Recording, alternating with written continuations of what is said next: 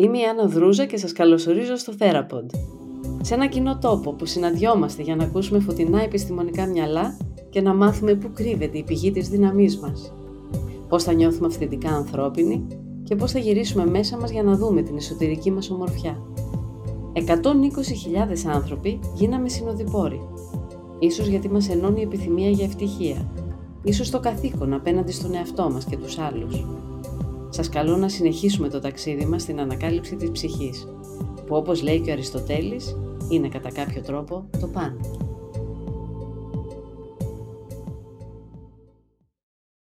Άρα αυτές οι συχνές καθημερινές ματαιώσεις είναι που μας κάνουν να χάνουμε τη χαρά.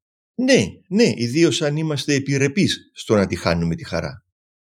Πάλι να μου επιτρέψετε να μνημονεύσω τον Φρόιντ για να πω ότι έχει μια φράση η οποία πάντα μου άρεσε και η οποία έλεγε «Ο άνθρωπος έκανε την ανταλλαγή ενός μέρους ενδυνάμει ευτυχίας για ένα μέρος ασφάλειας». Τώρα μας εξηγείτε γιατί μένουν και σε σχέσεις τοξικές οι άνθρωποι αργότερα πια, αφού έχουν μπει σε, μέσα στην ερωτική σχέση. Ναι, βεβαίως. Τοξικές, αλλά ενδεχομένως και για αρκετά ευτυχής ή ακόμα, ε, θυμάστε πρόσφατα περάσαμε μια ε, πανδημία όπου ήμασταν υποχρεωμένοι ε, για να περιοριστεί η μετάδοση του ιού να είμαστε κλεισμένοι στα σπίτια μας και όλοι είτε ε, χαμηλόφωνα είτε μεγαλόφωνα είτε με πράξεις είτε όχι διαμαρτυρόμασταν. Φυσικό ήταν να διαμαρτυρηθούμε γιατί περιοριζόταν η ελευθερία μας. Κάπου εκεί ήταν που ε, θυμήθηκα και πάλι αυτή την φράση ότι μερικές φορές είμαστε υποχρεωμένοι να ανταλλάξουμε ένα μέρος ευτυχίας για ένα μέρος ασφάλειας. Ναι, καταλάβατε ότι και εγώ αυτό εννοούσα μιλώντας για τις σχέσεις ερωτικές. Βλέπουμε ανθρώπους που μένουν σε σχέσεις χωρίς να είναι ευτυχισμένοι, αλλά ίσως να είναι πολύ ασφαλείς. Ναι, ίσως γιατί αισθάνονται μια ορισμένη ασφάλεια, ίσως γιατί αισθάνονται ότι δεν θα τα καταφέρουν να είναι ευτυχέστεροι κάπου αλλού, οπότε σου λέει και γιατί να αφήσω αυτό που ξέρω και να πω σε κάτι άλλο. Υπάρχουν mm. δεκάδες λόγοι για τους οποίους ένας άνθρωπος είτε γιατί είναι αρκετά ευχαριστημένος με τη σχέση του είτε είναι πολύ δυσαρεστημένος με τη σχέση του, να επιμένει να παραμένει. Και σε όλες τις εκφάνσεις της ζωής μας συμβαίνει αυτό, δηλαδή υπάρχει ανάγκη της ασφάλειας που βεβαίως θα θυσιάσουμε ένα κομμάτι ευχαρίστησης και ευτυχίας; Άμα βέβαια. Τα παιδιά δηλαδή μέσα στην οικογένεια, ενώ θα ενδεχομένως θα ήθελε ο καθένας να έχει τους γονείς για τον εαυτό του, πρέπει να μοιραστεί την αγάπη εγώ... με τα αδέλφια του. Ναι, ναι. Από την καθημερινή οικογενειακή ζωή μέχρι ε, τις υποχρεώσεις που έχει ε, έναν ήπιο όταν θα πρέπει να πάει στο σχολείο, ένας μαθητής όταν ε, κλπ. Εμείς όταν πάμε στη δουλειά μας δεν νομίζω ότι τρέχουμε από χαρά κάθε μέρα όταν ερχόμαστε στη δουλειά μας, έτσι δεν είναι. Όσο και να κάνουμε μια δουλειά για την οποία ε, είμαστε χαρούμενοι που μπορούμε και την κάνουμε. Ναι, Παρ' όλα αυτά έχει και αυτή τους περιορισμούς της. Παρ' όλα αυτά περιμένουμε πώς και πώς να πάμε διακοπές. Αφήστε που και, και διακοπές να πάμε, ε, ετοιμάζομαι έτσι, κάνω εγώ τώρα την ερώτηση στον εαυτό μου, ε, προτρέχοντας μιας ενδεχόμενης δικής σας, ότι και πολλές φορές πάμε διακοπές και πάλι δεν είμαστε και πολύ ευτυχείς. Ναι. Όμως εγώ αναρωτιέμαι τελικά είναι πιο σημαντική η ασφάλεια ή πιο σημαντική και η πληρότητα, οι περισσότερες στιγμές ευτυχίας; Νομίζω ότι για να έχουμε στιγμές ευτυχίας πρέπει να υπάρχει ένα μήνυμο ασφάλειας. Δεν νομίζω δηλαδή ότι... Ασφάλεια εννοούμε; Την επιβίωσή μας; Παραδείγματος χάρη, ναι. ναι. Το να είμαι καλά για να μπορέσω να κάνω ένα βήμα παραπάνω από το καλά και να είμαι χαρούμενος και ευτυχής. Όταν είμαστε άρρωστοι, ξέρετε, όταν είμαστε άρρωστοι παραπονιόμαστε, δεν είμαστε καλά, το ένα, το άλλο κτλ. Και αν ακόμα αυτό είναι κάτι πάρα πάρα πολύ απλό, ξέρω εγώ πονάει το δόντι μας ας πούμε δεν είναι κάτι που απειλεί την υγεία μας. Είναι αυτό που λέτε τώρα. Όλος ο κόσμος είναι το δόντι σου. Ναι. Στρέφουμε πλέον όλο το ενδιαφέρον προς τον εαυτό μας και προς εκείνο το μικρό μικρό κομματάκι του εαυτού μας που λέγεται δόντι. Και μόνο αυτό μας ενδιαφέρει εκείνη την ώρα. Αυτή τη διαφορά ανάμεσα στο είμαι καλά και μπορώ κατ' επέκταση μετά να είμαι και πιο χαρούμενος, αυτή την απόσταση δεν την έχουμε συζητήσει αρκετά σε αυτές τις συνομιλίες που κάνουμε στο site. Τι βάζετε εσείς αυτή τη διάσταση. Να, επιχειρήσουμε, λέτε να το κάνουμε. Ε, το κάνατε ήδη. Άρα αυτό είναι η πιο βασική ανάγκη του ανθρώπου. Όχι μόνο επιβίωση, αλλά να νιώθω και καλά, που το καλά δεν σημαίνει ότι είμαι χαρούμενος. Κυρία Δρούζα, μου κάνετε δύσκολες ερωτήσεις. Ε, ίσως να προτιμούσε κάποιος να το ρωτάγατε τι είναι η κατάθλιψη ή τι είναι το πώς θα ήταν πολύ πιο εύκολο να απαντήσει παρά να απαντήσει σε ερωτήματα τα οποία είναι ερωτήματα όλων των ανθρώπων και, και εμού ναι. προσωπικώς. Ε, και είναι ερωτήματα τα οποία, όπως λέγαμε και πρωτήτερα, έχουν απασχολήσει τον άνθρωπο από καταβολής κόσμου, θα τον απασχολούν ναι. μέχρι το πέρας αυτού του κόσμου, ναι. γιατί σίγουρα θα έχει ένα πέρας αυτός ο κόσμος, πράγμα το οποίο συμβάλλουμε πάρα πολύ στο να το φέρουμε όσο γίνεται πιο κοντά ως άνθρωποι, καταστρέφοντας το περιβάλλον μέσα στο οποίο ζούμε. Βλέπετε, έχουμε και μια εγγενή καταστροφικότητα οι άνθρωποι. Και αυτή η εγγενής καταστροφικότητα είναι και αυτή ένας από τους λόγους που δεν μας επιτρέπουν να είμαστε χαρούμενοι και ευτυχείς. Δεν είναι μόνο η εξωτερική καταστροφικότητα, είναι και η εσωτερική μας καταστροφικότητα. Έλεγα λοιπόν πριν ότι κάνετε δύσκολες ερωτήσεις, γιατί δεν είναι, δεν είναι ερωτήσεις μόνο αυτές τις οποίες απευθύνεται σε έναν ψυχαναλυτή. Μπορεί να ρωτήσετε ένα φιλόσοφο, σίγουρα έχει ναι. τις δικές του απαντήσεις, ένα κοινωνιολόγο έχει τις δικές ναι. του απαντήσεις αδιανοούμενο γενικά, έχει τις δικές του απαντήσεις. Έναν απλό άνθρωπο καθημερινό, να τον ρωτήσετε, έχει τις δικές του απαντήσεις. Τι είναι αυτό που μπορεί να τον κάνει ε, περισσότερο ή λιγότερο, ή λιγότερο χαρούμενο; Να, μιλήσατε και για την καταστροφικότητα που έχουμε ναι, όλοι ναι, μέσα μας. Μιλάω για την καταστροφικότητα, αλλά αν θέλετε πριν να ανοίξουμε αυτό το κεφάλαιο, επειδή Κάνατε μια άλλη ερώτηση πρωτήτερα την οποία κάπως την προσπέρασα που ήταν κάποιοι άνθρωποι τα καταφέρνουν καλύτερα, κάποιοι άλλοι λιγότερο καλά να κάνουν ένα βήμα μετά από την ασφάλειά τους και να διεκδικήσουν ένα μερτικό στην καθημερινή χαρά. Mm-hmm. να δείτε, νομίζω ότι αυτό που μας κάνει ε, χαρούμενους ή αντίθετα δυστυχείς είναι η απόσταση, να το πω έτσι, που καλούμαστε να διανύσουμε ανάμεσα σε αυτό που είμαστε και που έχουμε και αυτό που θα θέλαμε να ήμασταν και να έχουμε. Όλοι μας. Πολύ κατανοητό. Το λέω όσο και γίνεται. Εξού και οι ότι τελικά δεν έχουμε αυτό που θέλουμε να έχουμε. Ναι, και πάντα δεν θα το έχουμε όλο όσο το θέλουμε.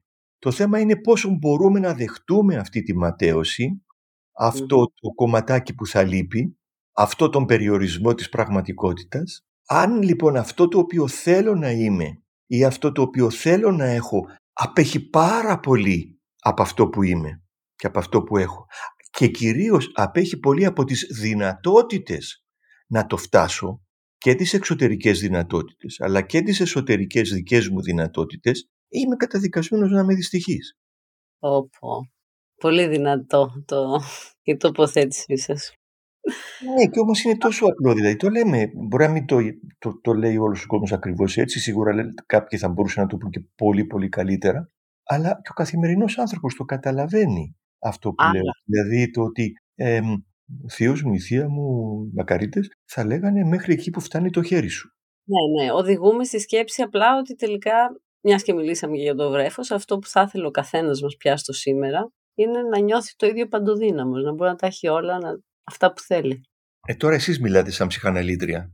Εγώ δεν είπα τη λέξη παντοδυναμία, εσείς τη βάλατε στη συζήτηση, αλλά έχετε απόλυτα δίκιο. Και δείτε όμως ότι σας ακούσαμε να λέτε ότι όταν περιορίζονται οι επιθυμίες του, εκεί αρχίζει η δυστυχία του. Άμα βέβαια. Θέλει να έχει τη δύναμη να έχει όλα. Ξεκινάει η πρόκληση του να δεχτεί τον περιορισμό, να τον αλλάξει όσον μπορεί, γιατί πάντα έχουμε ένα περιθώριο με τον περιορισμό κάπως να τον μετριάσουμε, πάντα ναι. υπάρχει αυτή η δυνατότητα, και από εκεί και πέρα να συμβιβαστούμε με αυτό. Ξέρετε, η λέξη συμβιβασμός στα ελληνικά έχει μια ή απέκτησε ενδεχομένως μια πολύ πολύ αρνητική, ένα πολύ αρνητικό περιεχόμενο. Δηλαδή, κανείς δεν θα βγει να πει συμβιβάστηκα, αμέσως τον ε, αποδοκιμάζουμε. Σωστό. καθημερινά καλούμαστε να συμβιβαστούμε με πράγματα. Αυτό δεν σημαίνει σκύβω το κεφάλι ε, μυρολατρικά και σαν ε, σκλάβος ή δεν ξέρω και εγώ τι άλλο. Είναι και η επαφή μου με την πραγματικότητα. Είναι... Άρα η επαφή με την πραγματικότητα μας λέει ότι δεν μπορούν όλες οι ανάγκες μας να καλύπτονται. Ναι. δεν μπορούν οι ανάγκες μας, οι επιθυμίες μας να καλυφθούν. Παραδείγματος χάρη δεν μπορεί να καλυφθεί η πρώτη και μεγαλύτερη επιθυμία μας που είναι η αθανασία. Η ζωή μας έχει ένα πέρας. Αυτό είναι πολύ δυστυχές να το σκέφτεσαι. Ναι, έτσι είναι.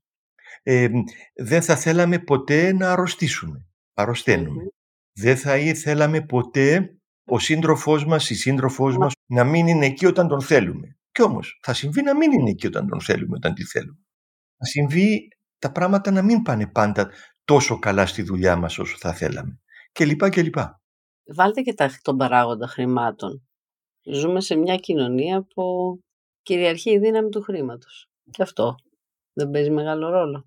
Πώς δεν παίζει και αυτό το ρόλο του; Παίζει το ρόλο του. Πολλές φορές έχουμε την αίσθηση ότι αν είχαμε περισσότερα χρήματα θα ήμασταν ευτυχέστεροι.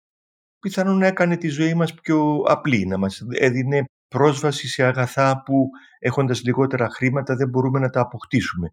Υπάρχει μια τεράστια ανισότητα οικονομική ναι. στην ανθρωπότητα, αναφίβολα. Υπάρχει μια τεράστια ανισότητα δημοκρατίας, επίσης, να μην το αφήνουμε στην άκρη. Αλλά δείτε και το παράδειγμα του τραγικού τέλους που είχε αυτή η απίστευτη επιθυμία ε, 5-6 συνανθρώπων μας που είχαν χρήματα και μπορούσαν να το κάνουν και το έκαναν επειδή μπορούσαν να θέλουν σώνει και καλά να κατέβουν να δούνε τα συντρίμια του Τιτανικού και κατέληξαν να έχουν την ίδια τύχη με τον, με τον Τιτανικό. Ε, ως απλό παράδειγμα του ότι τα χρήματα δεν κάνουν την ευτυχία. Συμβάλλουν και αυτά, όπως συμβάλλει και η υγεία μας, όπως συμβάλλει η ασφάλεια, δηλαδή πόσο ευτυχής μπορεί να είναι σήμερα ο κάτοικος του Κιέβου όταν απειλείται η ζωή του από τη μια στιγμή στην άλλη. Έτσι δεν είναι; Βέβαια. Και πόσο ασφαλέστερος και ενδυνάμει πιο χαρούμενος είμαι εγώ ε, καθισμένος στην Αθήνα όπου δεν απειλούμε με πόλεμο, όπου δεν απειλούμε αύριο με μια οικονομική καταστροφή, όπου δεν απειλούμε αύριο με το ένα ή με το άλλο. Δεν, δεν είναι το ίδιο αν, αν ήμουνα στο Κίεβο ή αν ήμουνα στην Αφρική ε, και υποσυτιζόμουν και ταλαιπωρούμουν από την, από την αρρώστια και ταλαιπωρούμουν από το ότι μπορεί να ξεσπάσει αύριο ο οποιοδήποτε εμφύλιος ή οποιαδήποτε ομάδα ε, άλλων ε, ομοεθνών μου ή ετεροεθνών να έρθουν και να μου επιτηθούν κλπ. κλπ, κλπ. Ναι, όμως, όμως όπως είπαμε ούτε οι δυσκολίες ούτε οι ματαιώσεις ποτέ θα χαθούν από τη ζωή. Είναι μια καθημερινότητα. Για άλλους περισσότερο και για άλλους λιγότερο. Ωστόσο τελικά ο άνθρωπος που μπορεί να ζήσει πιο χαρούμενα είναι αυτός που μπορεί να συμβιβαστεί, ας τη χρησιμοποιήσουμε εμείς τη λέξη, με τη δυσκολία, την καθημερινή. Είναι ο άνθρωπος ο οποίος θα παλέψει για κάτι καλύτερο, ξέροντας ότι δεν θα καταφέρει ποτέ να έχει το κάλιστο. Πάντα θα έχει το καλύτερο, στην καλύτερη περίπτωση. Δεν είναι και λίγο. Συγγνώμη. Θα θέλατε να ήσασταν γυναίκα, γυναίκα στη Σαουδική Αραβία; Σε καμία περίπτωση. Γι' αυτό πρέπει να... Είμαι πολύ χαρούμενη που είμαι λοιπόν. εδώ. Και το χάνουμε στην καθημερινότητα. Το χάνουμε και δεν το χάνουμε. Είναι παρασύρει και χάνουμε αυτό το, ότι, το απλό, να χαιρόμαστε την ύπαρξη. Γιατί δεν μπορούμε να τη χαρούμε την ύπαρξή μας; Μα, Τι είναι αυτό που μας παρασύρει. Για όλους τους λόγους που είπαμε πρωτήτερα και για, σίγουρα και για πολλούς ακόμα. Είναι ναι. αυτή η ικανότητά μας να αποδεχτούμε την ματέωση και να αποδεχτούμε ότι χρειάζεται να κάνουμε προσπάθεια. Ναι. Και να, να μην ξεχνάμε, γιατί κάποια φορά έτσι όπως μιλάω μπορεί να ακούγουμε ως, ένα, ως ένας απεσιόδοξος άνθρωπος που λέει αρκεστείτε στα λίγα και μη θέλετε τα πολλά, όποιος θέλει τα πολλά χάνει και τα λίγα και άλλα τέτοια. Όχι, δεν λέω ακριβώς αυτό. Λέω ότι η ζωή έχει περιορισμούς, δεν υπάρχει ζωή χωρίς περιορισμούς. πολύ σημαντικό να ξέρουμε να αποδεχόμαστε αυτούς τους περιορισμούς, όπως επίσης να ξέρουμε να παλεύουμε καθημερινά για να βελτιώσουμε τη συνθήκη της ζωής μας και να αναλάβουμε ένα μέρος της ευθύνης της κατάκτησης μιας καλύτερης ζωής, να την αναλάβουμε αυτή την ευθύνη όσοι μας αναλογεί εμάς τους ίδιους. Που σημαίνει να μπορούμε να ανακαλύψουμε ακόμα μεγαλύτερη ευχαρίστηση για τη ζωή. Α, ναι, ναι. Δεν είναι τόσο απεσιόδοξο αυτό το οποίο λέω. Όχι. Το, το ισορροπείτε λίγο. Νομίζω το ισορροπώ πολύ, αλλά βάζω κάτι άλλο το οποίο επίσης είναι πάρα πάρα πολύ δυσάρεστο. και ναι. είναι το, το θέμα της ευθύνης και της προσπάθειας. Βέβαια. Και είναι επίσης μια λέξη την οποία δεν μας αρέσει πάρα πολύ να την τη λέμε. Τι ωραίο που το θίγεται αυτό. Μιλούσα με έναν ψυχαναλυτή πριν λίγο καιρό και τον ρώτησα ποιο θέμα πιστεύετε απασχολεί τους ανθρώπους πολύ και θα ήταν καλό να ε, απασχολήσει και εμάς στο podcast και στις συνομιλίες μας και μου λέει το ότι δεν θέλουμε να αναλαμβάνουμε την ευθύνη μας. Είμαι βέβαια. Να λοιπόν που τώρα θα θέλαμε να σας ακούσουμε λίγο πάνω σε αυτό. Είναι επώδυνο, μας πονάει; Είμαι βέβαια μας πονάει. Ευθύνη σημαίνει καταρχάς νοιάζομαι για τον άλλον. Μπήκαμε στα δύσκολα. Υπάρχει αυτό το, αυτή η ανέκδοτη πληροφορία, δεν την έχω διασταυρώσει ποτέ, αλλά λέγεται ότι η Μάργαρετ Μίντ, η γνωστή ανθρωπολόγος της δεκαετίας του, του 40-50 πότε έζησε, mm ίσως και λίγο νωρίτερα, ρωτήθηκε από ένα φοιτητή της πότε ο άνθρωπος έγινε άνθρωπος. Και του απάντησε όταν ο άνθρωπος μπόρεσε και του έδειξε ένα οστούν το οποίο έδειξε ότι έσπασε και ότι με κάποιο τρόπο επανασυγκολήθηκε. Του λέει γιατί αυτόν τον άνθρωπο κάποιος τον φρόντισε. Λοιπόν, ναι. το να νοιαστώ για τον άλλον είναι απαραίτητη συνθήκη του πολιτισμού. Και βέβαια νοιάζομαι για τον άλλον, αρχίζω εκεί με έναν άλλο τρόπο, εκτός από τους τρόπους που είπαμε προηγουμένως, να περιορίζω τη δική μου παντοδυναμία, τη δική μου επιθυμία να κάνω, να έχω τα πάντα κτλ. κτλ. Νοιάζομαι για τον άλλο, γιατί ο άλλος αυτή τη στιγμή, ξέρω εγώ, ζητάει κάτι από μένα, θέλει κάτι από μένα, ενίοτε είναι και ανάγκη να του δοθεί κάτι ή οτιδήποτε. Και επίσης, νοιάζομαι για τον άλλον σημαίνει ότι καταλαβαίνω πότε τον έχω πληγώσει. Και καθημερινά πληγώνω με ανθρώπους. Mm-hmm. Τουλάχιστον καθημερινά δυσαρεστούμε ανθρώπους. Έτσι δεν είναι; Το να έχουμε ένα νιάξιμο για αυτό που κάναμε στον άλλον είναι κάτι πάρα πολύ σημαντικό. Ναι. Αυτό είναι μια ευθύνη. Θυμάστε όλες τις εκκλήσεις επί κορονοϊού, έτσι, ότι είναι μια ναι. ευθύνη αν είμαι άρρωστος να μην κολλήσω και τον άλλον ή να μην γίνω ένας κρίκος της αλυσίδας η οποία μεταφέρει τον ιό. Πώς μπορεί όμως να νιώθει μέσα του ένας άνθρωπος που πιστεύει ότι είναι παντοδύναμος και δεν νοιάζεται; Να φροντίσει και τον άλλον. Πώς είναι αυτός ο άνθρωπος μέσα του; Κοιτάξτε, αυτό το κομμάτι το έχουμε όλοι μας. Να μην θέλουμε να νοιαστούμε για κάποιον άλλον; Ναι, γιατί εκείνη τη στιγμή είτε είμαστε τόσο θυμωμένοι με τον άλλον, είτε μας είναι δύσκολο να αναλάβουμε την ενοχή που έχουμε για αυτό που προκαλέσαμε στον άλλο. Είτε γιατί μας νοιάζει μόνο ο εαυτός μας εκείνη τη στιγμή, είτε γιατί έχουμε μια άλλη προτεραιότητα στις επιθυμίες μας εκείνη τη στιγμή, βεβαίως μας βγαίνει. Ναι, αλλά δεν μιλάω για μια στιγμή. Μιλάω για προσωπικότητες που ζουν έτσι, εις βάρος των άλλων. Δηλαδή, πώς είναι αυτοί οι άνθρωποι μέσα τους, νιώθουν, έχουν συναισθήματα; Κοιτάξτε, νομίζω ότι όλοι έχουμε συναντήσει τέτοιους ανθρώπους και κυρίως έχουμε συναντήσει και στιγμές ο εαυτός μας να είναι έτσι και τον εαυτό μας Έχουμε συναντηθεί και με τον εαυτό μας κάποιες στιγμές. Α, ναι ναι, ναι. ναι, ναι, ναι, ναι, ναι, ναι, ναι. Δηλαδή κυριαρχεί ο θυμός αυτούς τους ανθρώπους όταν είναι μια στάση ζωής πια και δεν είναι απλά στιγμές. Ότι ενδιαφέρονται μόνο για τον εαυτό τους. Δεν έχουν... καταλαβαίνουν αν ο άλλος χρειάζεται κάτι, αν χρειάζεται να φροντίσουν κάποιον άλλον πέρα από τον εαυτό τους. Θα ήμουν επίοικέστερος μαζί τους. Θα αναρωτιόμουν αυτοί οι άνθρωποι σε τι περιβάλλον γεννήθηκαν; Πώς λειτουργήσε αυτό το περιβάλλον ώστε να μην έχουν αισθανθεί από το περιβάλλον; Την αγάπη. Λέξτε, λέω, να έχουν αισθανθεί δεν σημαίνει ότι δεν ήταν το περιβάλλον. Μπορεί όμως για αυτούς να, δεν, να μην ήταν αρκε, αρκετό. Έτσι. Ακριβώς. Να μην είχαν αισθανθεί από αυτό το περιβάλλον αγάπη, φροντίδα, νιάξιμο. Οπότε αυτό τους είναι απόλυτα ξένο. Και αυτό το επαναλαμβάνουν στους άλλους.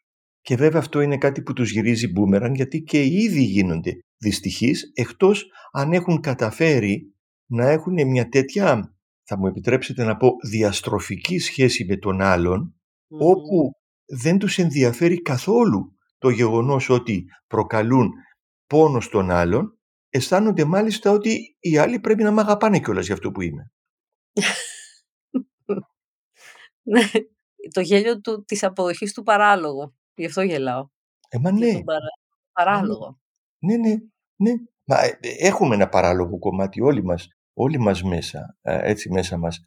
Δεν είναι, δεν είναι μόνο ο Ιονέσκο. Ναι. πρέπει να αποδεχτούμε τα... Πρέπει να αποδεχτούμε. Δεν μου αρέσει η λέξη πρέπει, αλλά εκεί είναι τα παράδοξα της ζωής, ναι. καθημερινά, εκεί είναι οι δυσκολίες της ζωής, εκεί είναι και οι προκλήσεις, εκεί είναι και η προσπάθεια που πρέπει να κάνουμε, εκεί είναι όλα αυτά. Πάντως μόνος του άνθρωπος δεν μπορεί να ζήσει. Αυτό η μοναξιά γιατί τους τρομάζει τόσο πολύ τους ανθρώπους. Αχ, νομίζετε ότι είναι εύκολο να βρεθείς μόνος με τη χειρότερη παρέα που υπάρχει στον κόσμο; δεν μου έχει συμβεί. Τι λέτε, εσείς πείτε μας. Κάπου το διάβασα αυτό πρόσφατα, δεν θυμάμαι ποιος σοφό το είπε, ότι αν δυσκολεύεσαι να μείνεις μόνος σου είναι γιατί δεν σου κάνει αυτή η παρέα. Έτσι δεν είναι; Ναι. Κοιτάξτε. Όλοι ψάχνουν έξω από τον εαυτό να βρουν την παρέα. Συνήθως ψάχνουμε έξω από τον εαυτό μας να βρούμε την, την παρέα.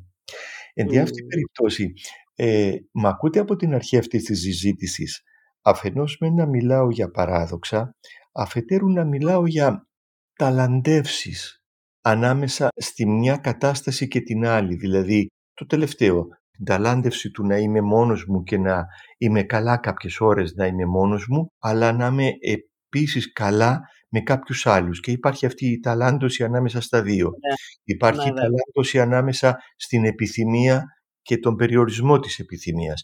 Ανάμεσα στο να προχωρήσω και να δεχτώ το όριο. Ανάμεσα στο με νοιάζει ο εαυτός μου, αλλά με νοιάζει και ο άλλος. Ζούμε σε αυτές τις ταλαντεύσεις. Και ναι, ναι, ναι. αυτές οι ταλαντεύσεις που είναι πολύ περισσότερες από αυτές που απαρίθμησα, αυτές είναι η ζωή. Είναι μια κίνηση ανάμεσα σε πράγματα που είναι αντίθετα, που είναι ασυμβίβαστα, που είναι αντίθετα το ένα με το άλλο. Αυτή η κίνηση, η διαρκής κίνηση. Άρα η αγάπη τι σημαίνει, να αγαπώ τον εαυτό μου και να μπορώ να αγαπώ και άλλους ανθρώπους και τους άλλους; Ωραία το λέτε. Για να μπορέσω να αγαπήσω τους άλλους πρέπει να αγαπώ και τον εαυτό μου. Ούτε αυτό είναι εύκολο. Ούτε να το εξηγήσει κανείς δεν είναι εύκολο.